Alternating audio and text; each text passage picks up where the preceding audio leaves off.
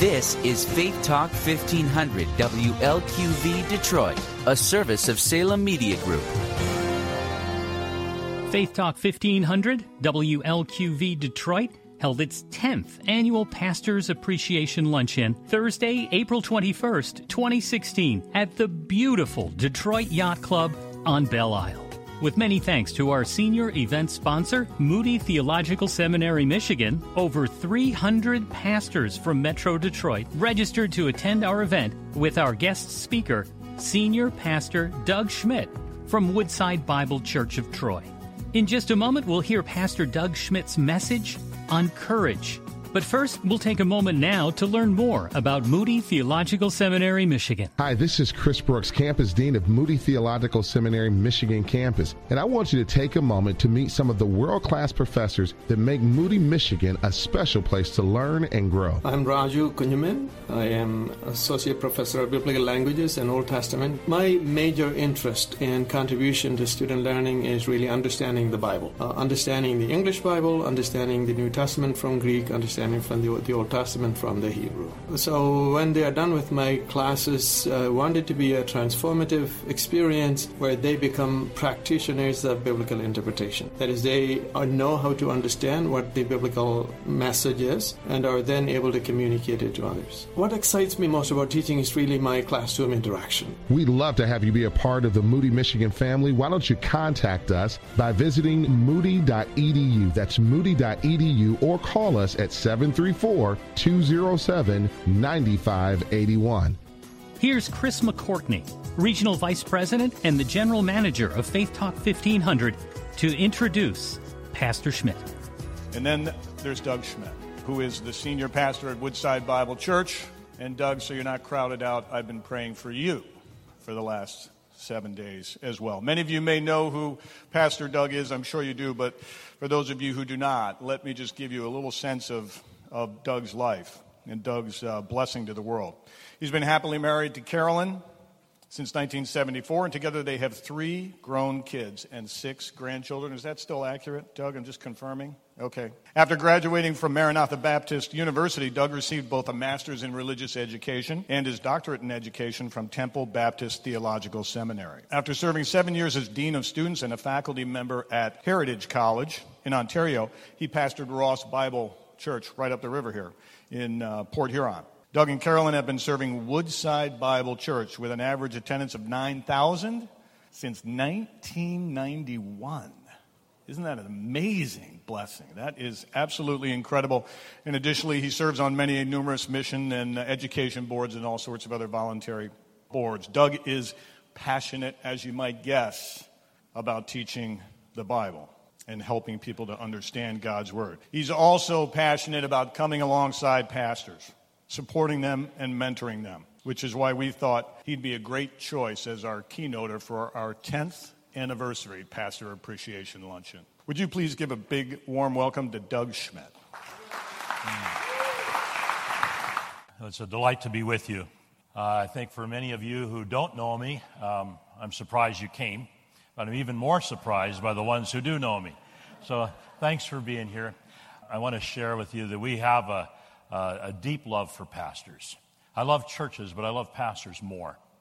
And uh, we've always wanted to come alongside and resource pastors in any way we could. I think the futility rate among pastors is high. Uh, the frustration is high. Uh, it's a tough job, uh, and we're not complaining about it. It just, but it, the, the fallout rate among pastors is just so, so startling. The numbers range, in the studies I've read, anywhere from one thousand to seventeen hundred uh, pastors leave ministry every month. Uh, there's a new study coming out this year that will give a more accurate figure, I'm told, with regards to that.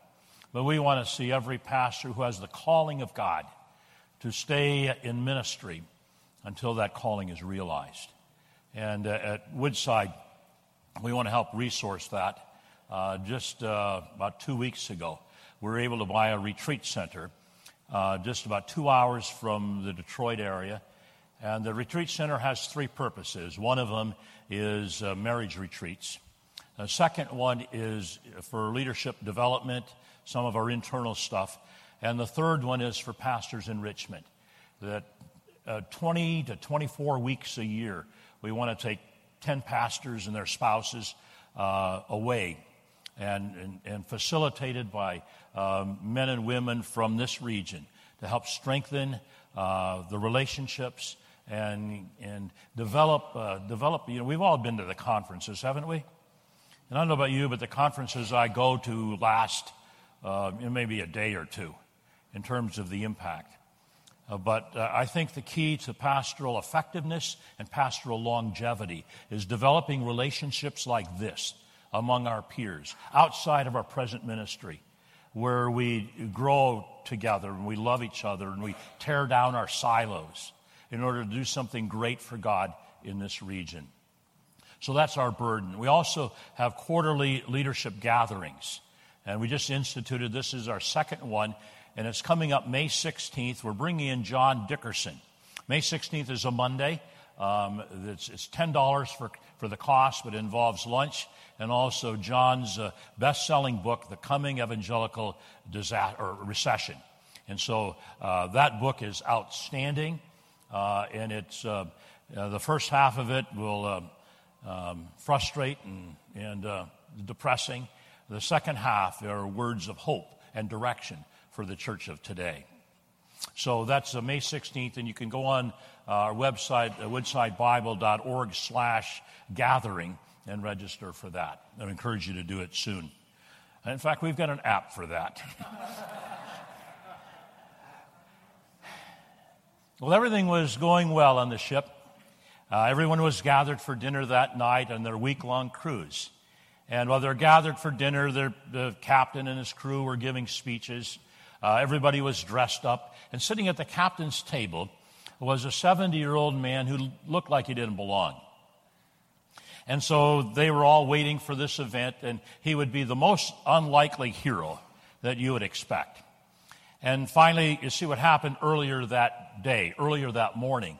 Uh, a young lady uh, accidentally fell off the boat into the cold, dark waters. And within seconds, the seventy-year-old man was right next to her and saved her life. And so now this was the time in this evening celebration to recognize this hero. Everybody on the ship was happy for, for him and for especially this young lady whose life was saved. And he gave up to give his probably the most unlikely hero speech that you could ever imagine. And with stirring words, he got up and said, as he asked the question, I just have one question for you. Who pushed me? Who pushed me? When, when I was asked to do this, it was quite an honor, because normally for these events, it's the Salem National Speakers, and, uh, and I'm just one of you. We're all in this together. And I thought, what in the world can I share? Uh, with these people, colleagues who uh, were shoulder to shoulder together. And I asked God that question multiple times because I was asked to do this many, many months ago. And it wasn't probably until two months ago, maybe six weeks ago, that God gave me the direction. And that's the word courage. That we need to be men and women of courage. Uh, courage to stand and uh, courage to fight. Courage to not give in. And I wanted to draw your attention to an Old Testament example of um, a man in ministry. Uh, he was, uh, his, his, uh, uh, his flock was the southern kingdom of Israel. And he served for forty year, over forty years, five different kings. He started shortly after Josiah became king. And he preached the message, the message God had given him, and he was faithful to that. But as he preached the message of repentance, repent. Unless we repent, God's going to bring judgment upon us. And the people didn't repent. Not only did they not repent, uh, they called him names. Uh, they mocked him. He was scorned. By the priest pastor, he was uh, beaten up and placed in stockade. He was put in prison. He was put in the guardhouse. At one time, near the end of this of his ministry, Uh, and near the close to the fall of Jerusalem, he was lowered into a, a, a cistern where he sunk into the mud. You know his name as Jeremiah, often called the weeping prophet. I, I think I can go out on a limb and say in his over forty years of ministry, he was never invited to a pastor's appreciation luncheon. His, his work was hard, wasn't it? Very, very hard. And yet, he had come to the end of it. You ever been like that? You say every Monday, um, where you just said, I don't know how much longer I can do this. The weight is heavy. Uh, it's just too hard on me. Or maybe you come to the place where you say, this is just too hard on my family. And wondering if it's time to pull the plug. Not angry, although at times the anger's there. And maybe at times the anger's even there towards God. And Jeremiah, I think, was at that place where he had to just have this conversation with God. And I want to read the first few verses of the twelfth chapter of Jeremiah, probably familiar to many of you, where Jeremiah, first of all, has this uh, complaint against God, but the complaint isn't the complaint that you find in the book of Micah, which is more formal, where Micah is really challenging uh, the justice of God and the righteousness of God. Jeremiah acknowledges that God is righteous, but he just has some issues that he's got to work out with the Almighty. He says, righteous are you, O Lord. When I complained to you, yet I would plead my case before you. What does the way of the wicked, why does the way of the wicked prosper? That question's been asked a few times, hasn't it? Why do all the uh, all who are treacherous thrive? You plant them, and they take root, they grow and produce fruit. You are near in their mouth and far from their heart. But you, O Lord, know me. You see me, and you test my heart towards you. And then he says, pull them out like sheep for the slaughter, and set them apart for the day of slaughter. Now, Jeremiah, acknowledging the righteousness of God, and yet he has some issues. And those issues are put in the, in question format, and he says, okay, why do the righteous, or why do the wicked prosper? And why do these people who call you by name, their heart is so far from you, and so they're they're shallow and they're superficial in their in their their commitment and their, their devotion to you. And I don't get it. They seem to be prospering, and Lord, you know me. You know I've been doing this for decades, and I'm struggling, and I'm struggling. Does God hear that? Yeah, he does. And so he, he pours out his heart towards God, and he, he says, look at me, look at me, I've been faithful. And then he's got a solution for God to handle these critics. He says, get them. Uh, just get them. He says to them, pull them out like sheep for the slaughter. And this was a, a moment when his pastoral heart was uh, taking a break. Uh, he, Ron, he was blinking here at this moment, I think. He said, pull them out like sheep for the slaughter and set them apart for the day of slaughter. And he goes on to say, how long will the land mourn, and the grass of every field wither? For the evil of those who dwell in it, and the beasts and the birds are swept away, because they said, we will not see our latter end. These people who call you by name are against your cause, and they're against your messenger. And they've caused devastation on this entire land. Get them. Now, after he pours his heart out towards God, you can almost imagine the comforting words of God to him. Let me share those. You may be surprised. The Lord answers Jeremiah, if you have raced with men on foot and they've wearied you, how you keep up with the horses? If in a safe land you are so trusting, what will you do in the thicket of the Jordan? For even your brothers in the house of your father, even they have dealt treacherously with you. They are in full cry after you. But he says, do not believe them, though they speak friendly words to you. If I can summarize those two verses, God is saying to Jeremiah, after Jeremiah pours his heart out to God, God is saying, Jeremiah, cheer up, it's going to get worse. It's going to get worse. And he illustrates this in two ways. He said, first of all, you're trying to keep up with the footmen and you're you're weary. You got to go beyond that because you got to run with the horses. If you can't keep up with the footmen, you'll never run with the horses. You think it's hard now? You just wait. And he, he draws this comparison or contrast.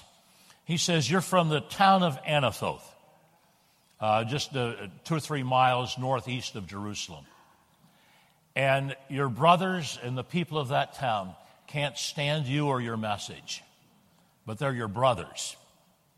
And if you can't handle them, how are you going to handle the Jordan River and the, the, the heavily vegetated area of the overflow of the Jordan where the Asiatic uh, Asiatic lions dwell?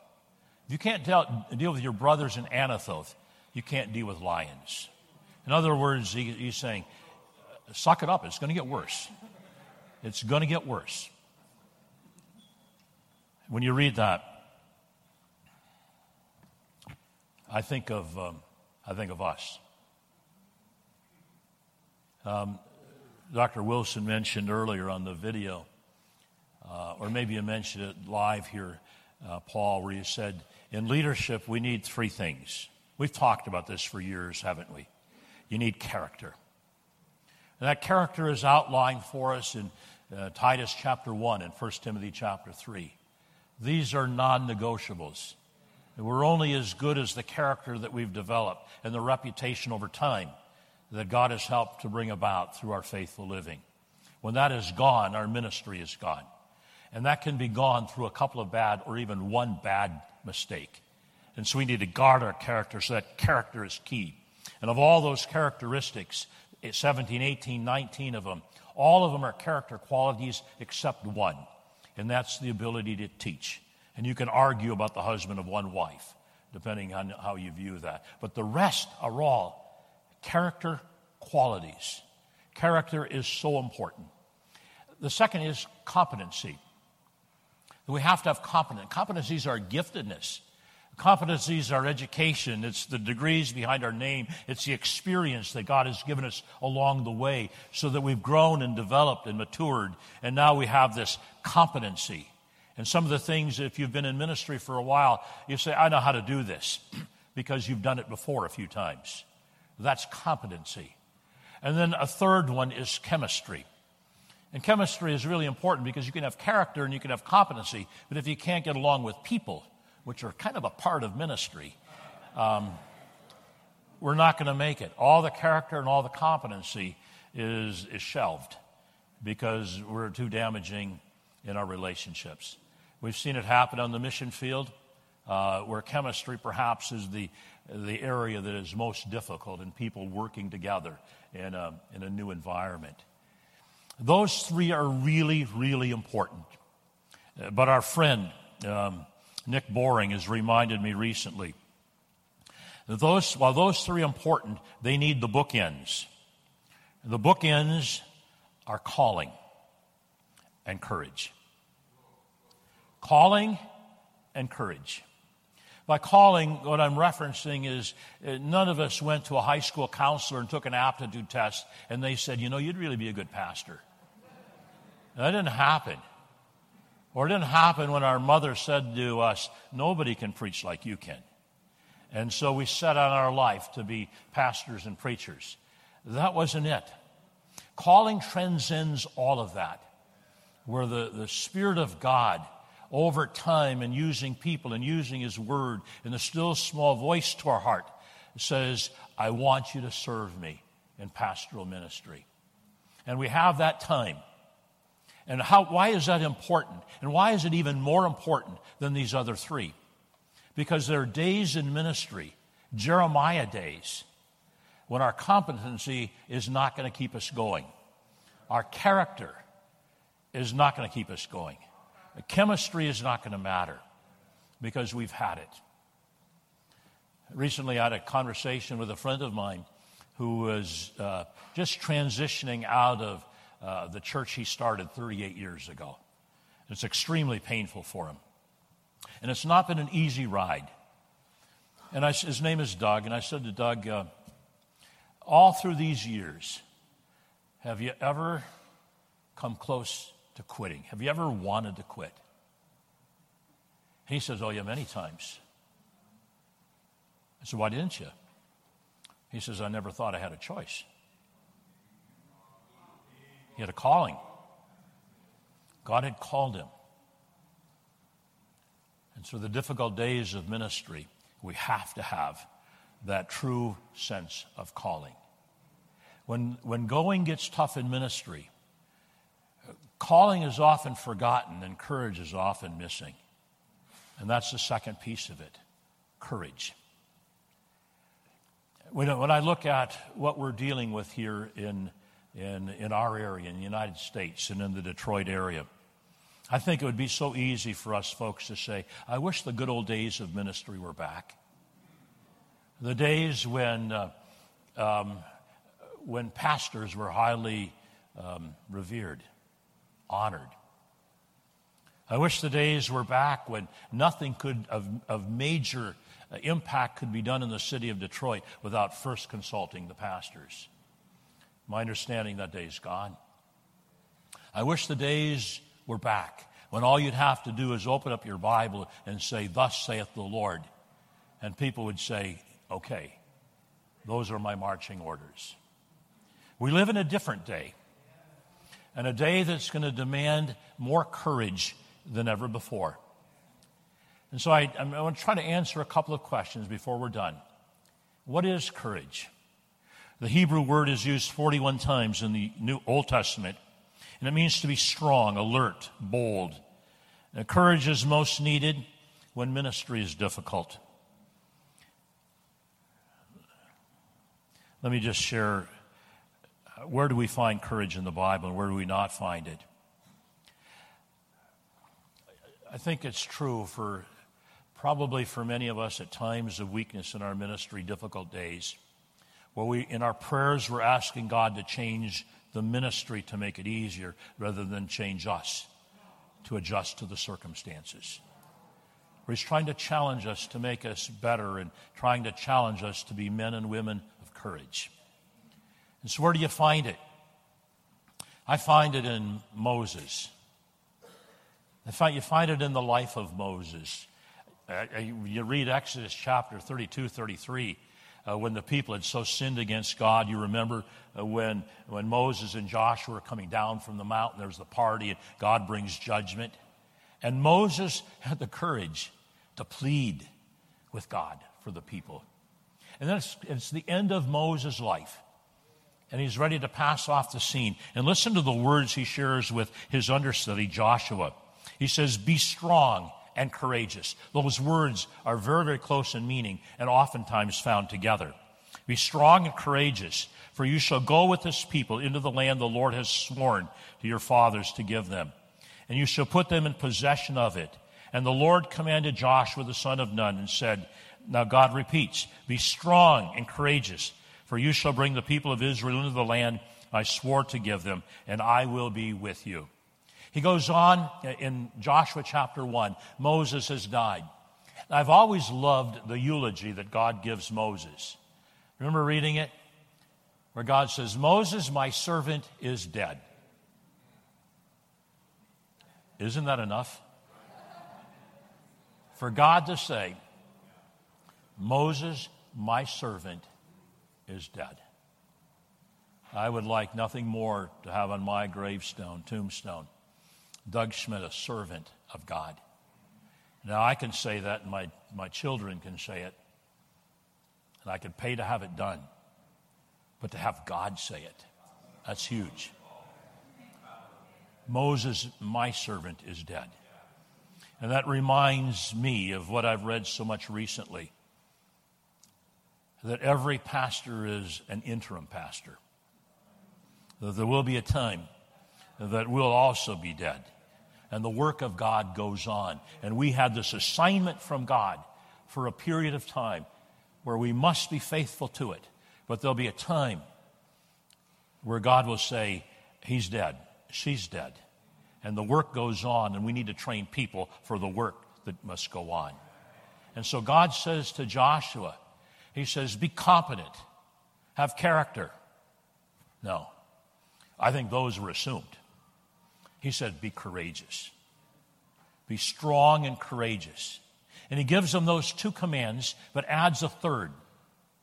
He says, study the Bible. I love the words there where it says, and and study and meditate on the Bible. And when he, when he says, when you do that, let me give you a promise. You will have success.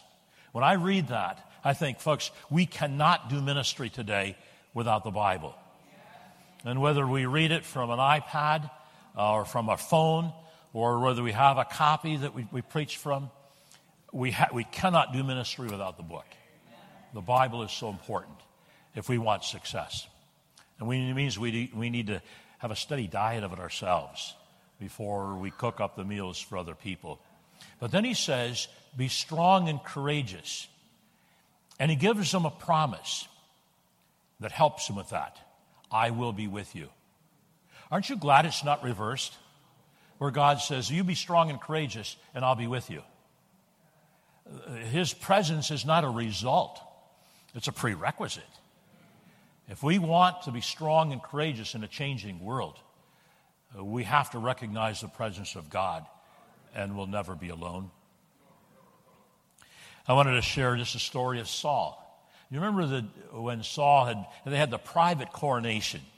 Uh, when uh, Samuel had uh, selected him, God had selected him to be the first king of Israel, head and shoulders above all others.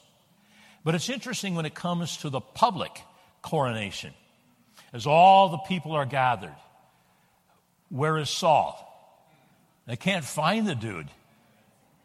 He, in the scripture, the, I love the King James, it says he's hiding in the victuals. I don't know what that means, but um, it's the luggage. He was hiding in the luggage. And on the surface, you look at that and you say, that's humility. No.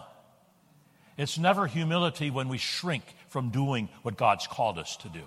That's false humility, it's fear, and it's the lack of courage. I want to share with you about David. You remember the day that David showed up at the battlefield in the Valley of Elah?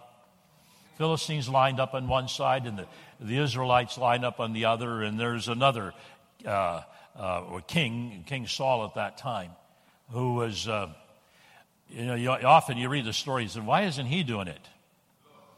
But David shows up, and let me read the text. And David said to Saul, let no man's heart fail because of him, because of Goliath. Don't be men of fear. Don't be women of fear. He's saying, have courage against a giant. Your servant will go and fight with this Philistine. So David prevailed over the Philistine with a sling and with a stone and struck the Philistine and killed him. There was no sword in the hand of David.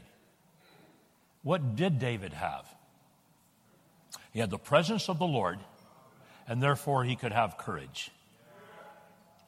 Let me share with you regarding Caleb. You know the story of Caleb?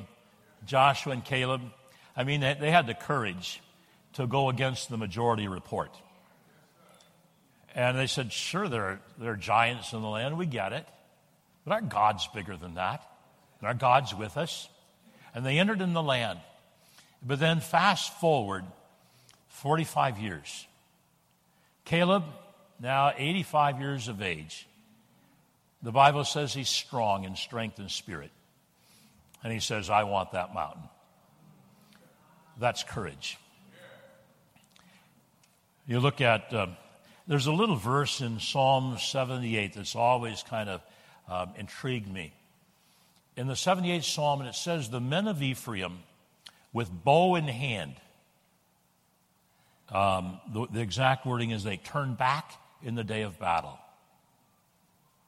And I'd love to know more of the story. The next few verses give insight to that. But fearful, lack of courage, to have to be prepared for the day of battle with all of our competencies.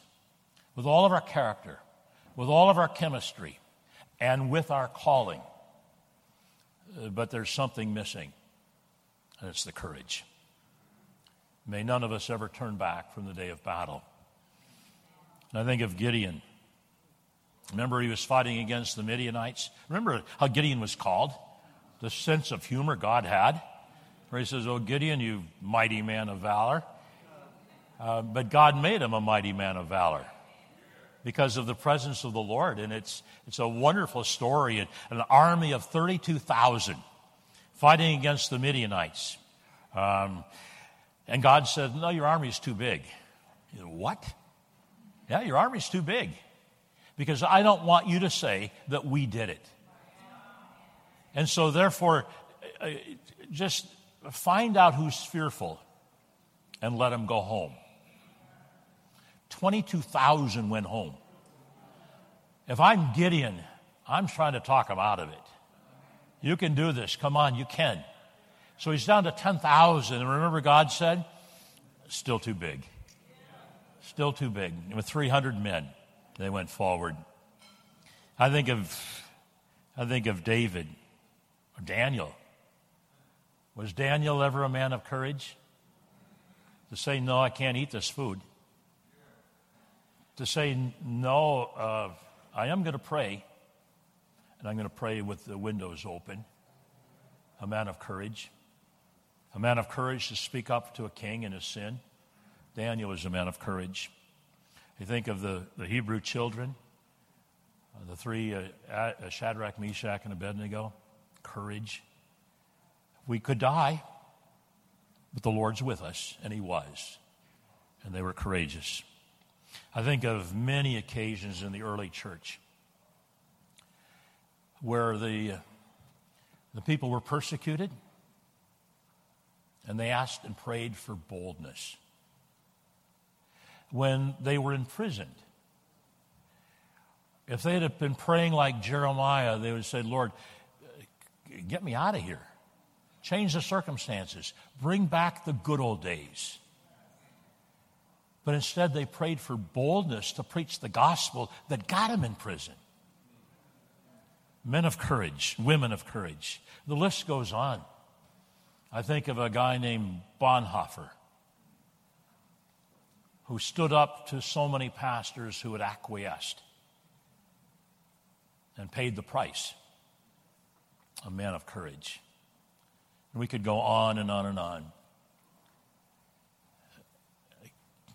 Character, competency, chemistry. Important? They're tools for the trade, yeah. We cannot do it without calling, because it's in our calling that will keep going during the most difficult times. And it's in our courage. I had lunch with a pastor uh, yesterday, and we were talking about the changing times in which we live and how we need courage more than ever before. And he mentioned, he says, I, I think the day is coming.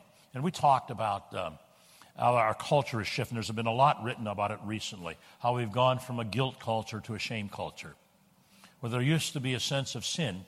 And when you, you committed sins and trespasses against God, there was a sense of guilt. You're, there was a guilt because of our sin. And, and people dealt with it, and God used that guilt to be, bring many to Christ. And it was uh, working through the conscience. But now the code for conscience has changed, and there is no concept of sin. Almost anything goes today. And I think with recent developments, it's only to open the door for more. And yet God has called us to be men and women of courage during this time. And this pastor friend of mine said to me, uh, let me finish the thought on shame.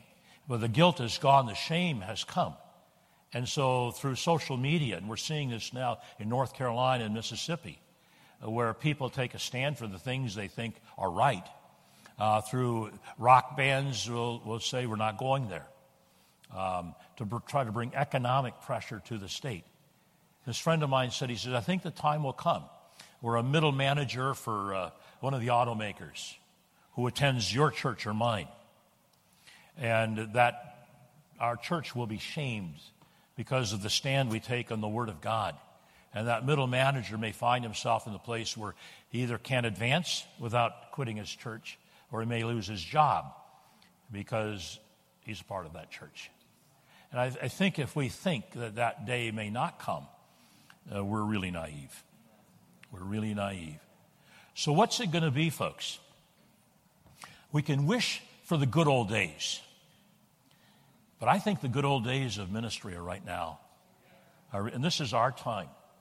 This is what God has called us to be. But more than anything, we need the courage for the for the new challenges of ministry during this time. Roosevelt once wrote, he said, "Courage is not the absence of fear, but it's the judgment that there are some things more important than fear." He went on to say, "The brave may not live forever, but the cautious may not live at all." Thomas Paine, on uh, one of those December nights, I think it's seventeen seventy-five, before one of the great battles of the Revolutionary War, wrote these words that are familiar to all of you. "These are the times that try men's souls. The summer soldier and the sunshine patriot will in his will in this time shrink from the service of their country. But he that stands by it now deserves the love and thanks of man and woman. Tyranny like hell is not easily conquered. Yet we have this consolation with us, that the harder the conflict, the more glorious the triumph." And I love what Alexander Solzhenitsyn said at a Harvard commencement in nineteen seventy-eight. "Must one point out from ancient times that a decline in courage has been considered the beginning of the end?" Uh, sobering words. Um, and yet, the cause that God has called us to is greater than the American Revolution. It's about a kingdom. It's about a kingdom that will last in a city whose builder and maker is God. And in his providence, he's given us gifts, but he's called us. And the bookends will only be what's going to help us to make an impact for the kingdom for eternity. Our calling and our courage. And folks, we have the opportunity to do it together. I would love for every one of us in this room to come to the place where we say, this is where we're at. We're not going to look back in nostalgia. We're going to look forward in courage. And for many of us who've had a hard time keeping up with the footmen, we ask for the grace of God and the knowledge of his presence to give us the courage to run with the horses. Are you with me? Yeah.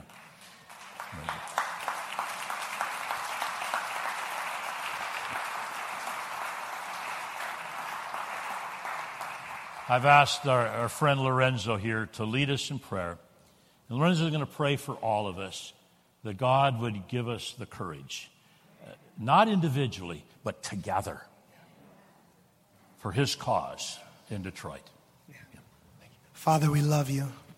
Thank you that your spirit is here, that your word has gone forth. Father, in the name of Jesus, would you remind us, God, of the calling that you've called us to? Will you remind us of that Gideon moment in our life, Lord, that Jeremiah moment in our life, that Damascus Road experience that you've given many of us? Would you remind us of our callings in this room? Father, we are asking by the power of the Holy Ghost that you would give us the courage to be able to stand, and having done all to stand, that we would stand with the full armor of God. Father, we ask in the name of Jesus that you would give us a helmet of salvation, Lord. We pray that you would put upon our chest a breastplate of righteousness. We ask that around our waist we would have a belt of truth. Father, we're asking in the name of Jesus that you would bless us, that our feet would be covered with the gospel of peace. Lord, we cry out to you and we ask for the courage to be able to wage an effective spiritual warfare. Thank you for the shield of faith. And thank you, Lord, that you've given us a sword. So God, help us say, it is written that you are Lord over all. It is written that your name is above every name. It is written that you are the beginning and the end. You are the first and the last. You are the Alpha and the Omega. And we worship worship you, Jesus, knowing that you are the one that called us in Metro Detroit, and you have equipped us, and we believe you in this moment, in this hour, that you would fan the flame, that you would speak courage to our hearts, to our minds, to our cities, to our congregations, that you would get all of the glory and all of the honor, because to you be all the dominion and the power, and now and forever. So we worship you, King of Kings. We bless you, Lord of Lords, and we know that you are faithful. We know that you are true, that you are the one that will do it, because all your promises are amen and amen. Come on, let's put our hands together. Amen. Amen. That was Pastor Doug Schmidt, the senior pastor at Woodside Bible Church in Troy, as he provided the keynote at this year's tenth annual Pastors Appreciation Luncheon from Faith Talk fifteen hundred. In addition to Moody Theological Seminary, Michigan, we'd like to thank our sponsors, Israel Ministry of Tourism, Rochester College, Education Planning Resources, Ashland Theological Seminary, Safe Families for Children, Bethany Christian Services, Rick Goslin of Guide One Insurance, Presbyterian Villages of Michigan, Attorney Robert Fortunati, Image Clear Ultrasound Detroit, Water's Edge Insurance, J. Builders, Bloomfield Christian School, and AmeriHealth Caritas. Without our sponsors, each year's Pastors Appreciation Luncheon would not be possible. We thank them very much. To learn more about Faith Talk fifteen hundred, just visit our website, which is faith talk fifteen hundred dot com, and we invite you to listen, whether mobile, on our app, online, at our website, or, of course, on the air at A M fifteen hundred. For more information about advertising and programming opportunities at Faith Talk fifteen hundred, please call us at area code two four eight, five eight one, one two three four. That's two four eight, five eight one, one two three four.